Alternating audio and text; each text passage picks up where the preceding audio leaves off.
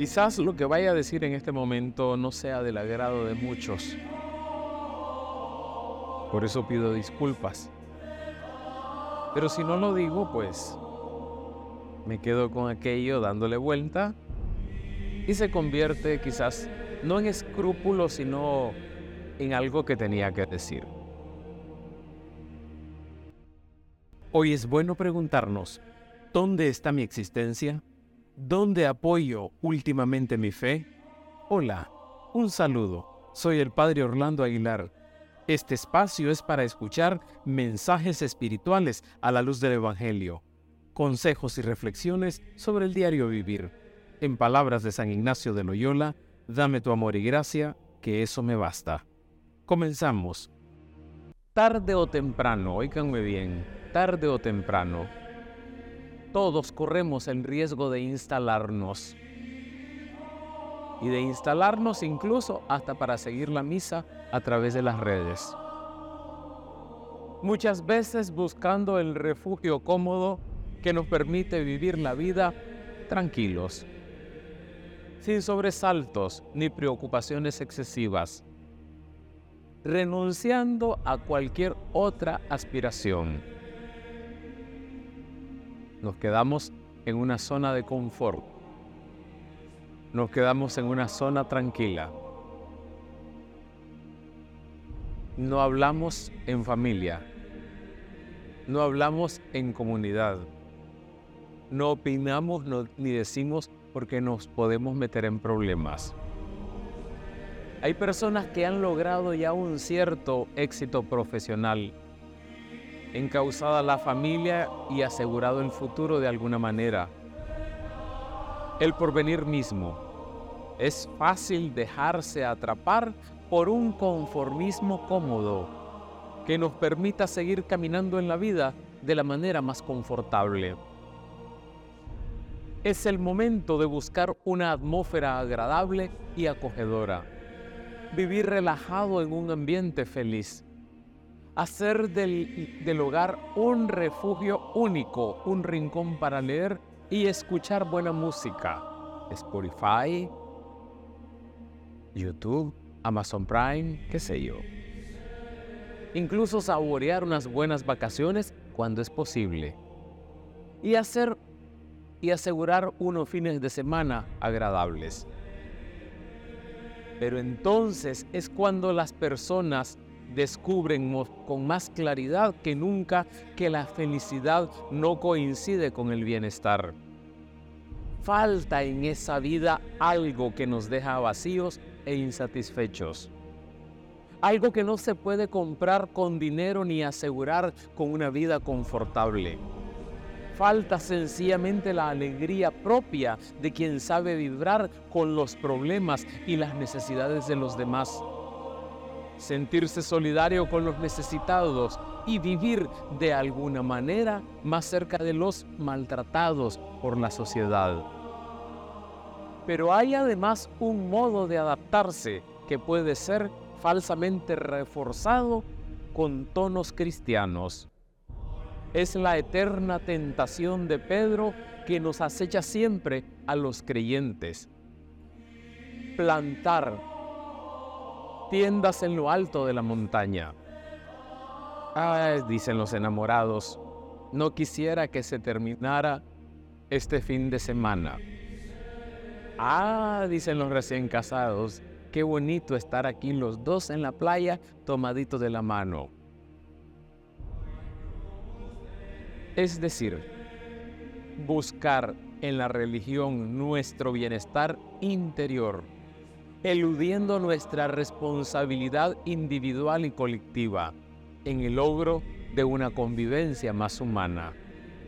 Y sin embargo, el mensaje de Jesús es claro. Una experiencia religiosa que no es la de Enrique Iglesias, una experiencia religiosa no es verdaderamente cristiana si nos aísla de los hermanos nos instala cómodamente en la vida y nos aleja del servicio a los más necesitados. Si escuchamos a Jesús, nos sentiremos invitados a salir de nuestro conformismo, romper con un estilo de vida egoísta en el que estamos tal vez confortablemente instalados y empezando y empezar a vivir más atento a la interpelación que nos llega desde los más desvalidos de nuestra sociedad. El Evangelio de hoy nos invita a escuchar a Jesús que elige a tres discípulos más representativos y que mayor resistencia oponen a su mensaje para mostrarles el estado final del ser humano, la transfiguración. Es la plenitud de la vida a la que está llamada toda la humanidad. Todos estamos llamados a participar en el misterio de la transfiguración, a ser transfigurados, a llegar a una vida plena. La transfiguración es una experiencia intensa de Dios que nos lleva a una vida maravillosa.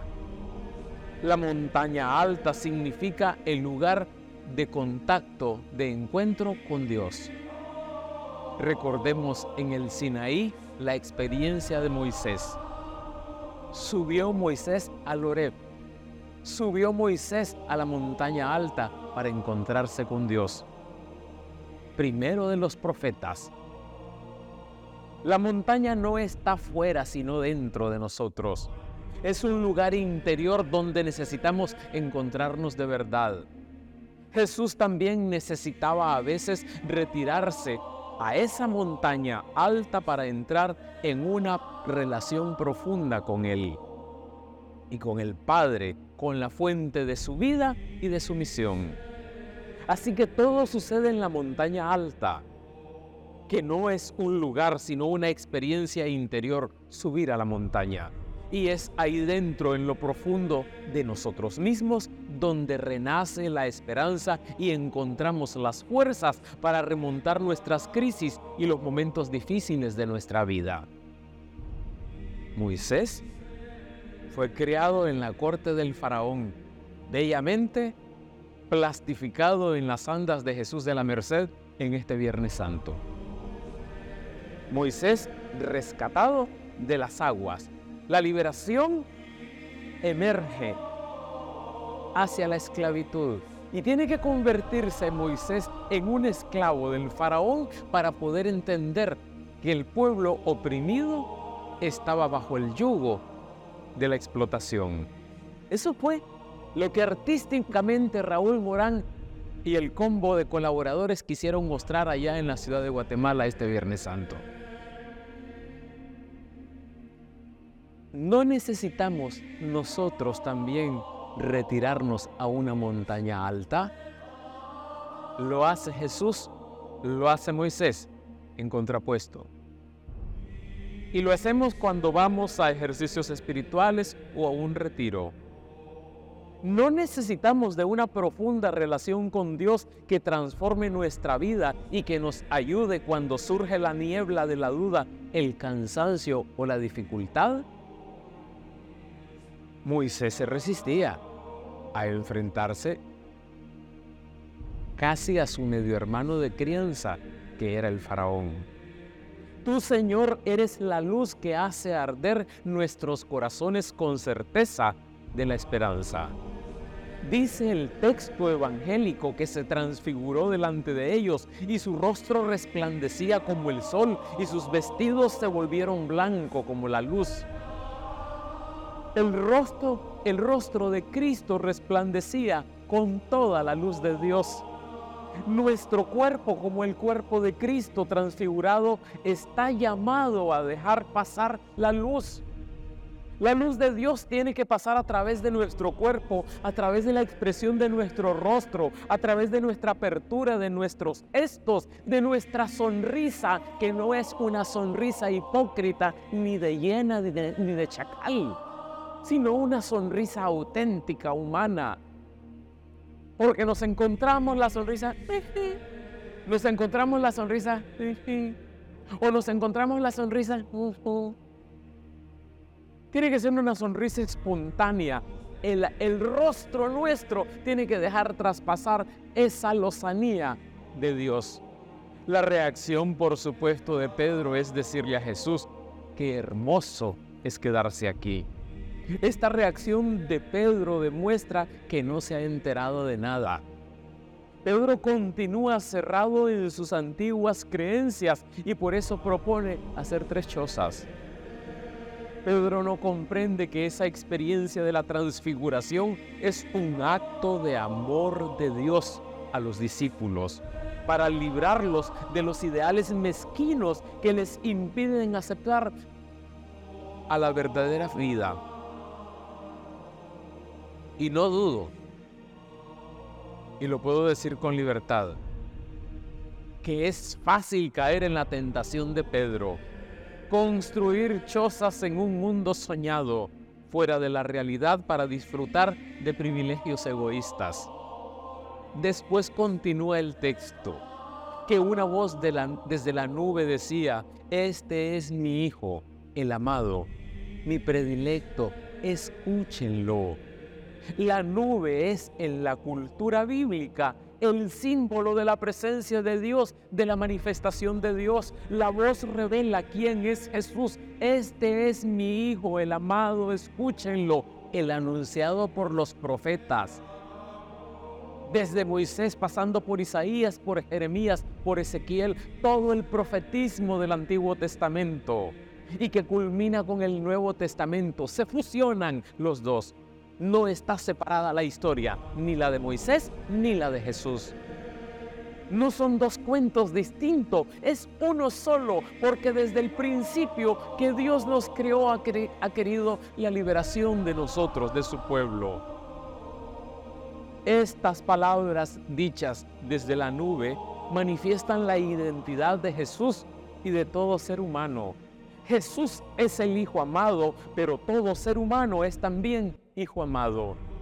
Somos conscientes de que la verdad última que se nos revela en Jesús es que somos hijos amados. Mientras no oigamos dentro de nosotros esta voz interior que nos asegura que somos hijos amados, no podemos vivir con sentido. Mientras no hagamos la experiencia de sentirnos verdaderamente amados, permaneceremos siempre en una inseguridad permanente. Esta es la auténtica verdad que da consistencia a nuestra vida. La verdadera experiencia que da solidez a nuestra vida es la de sentirnos amados. Cuando en su corazón abunde el amor, de su boca y de sus acciones brotará el amor.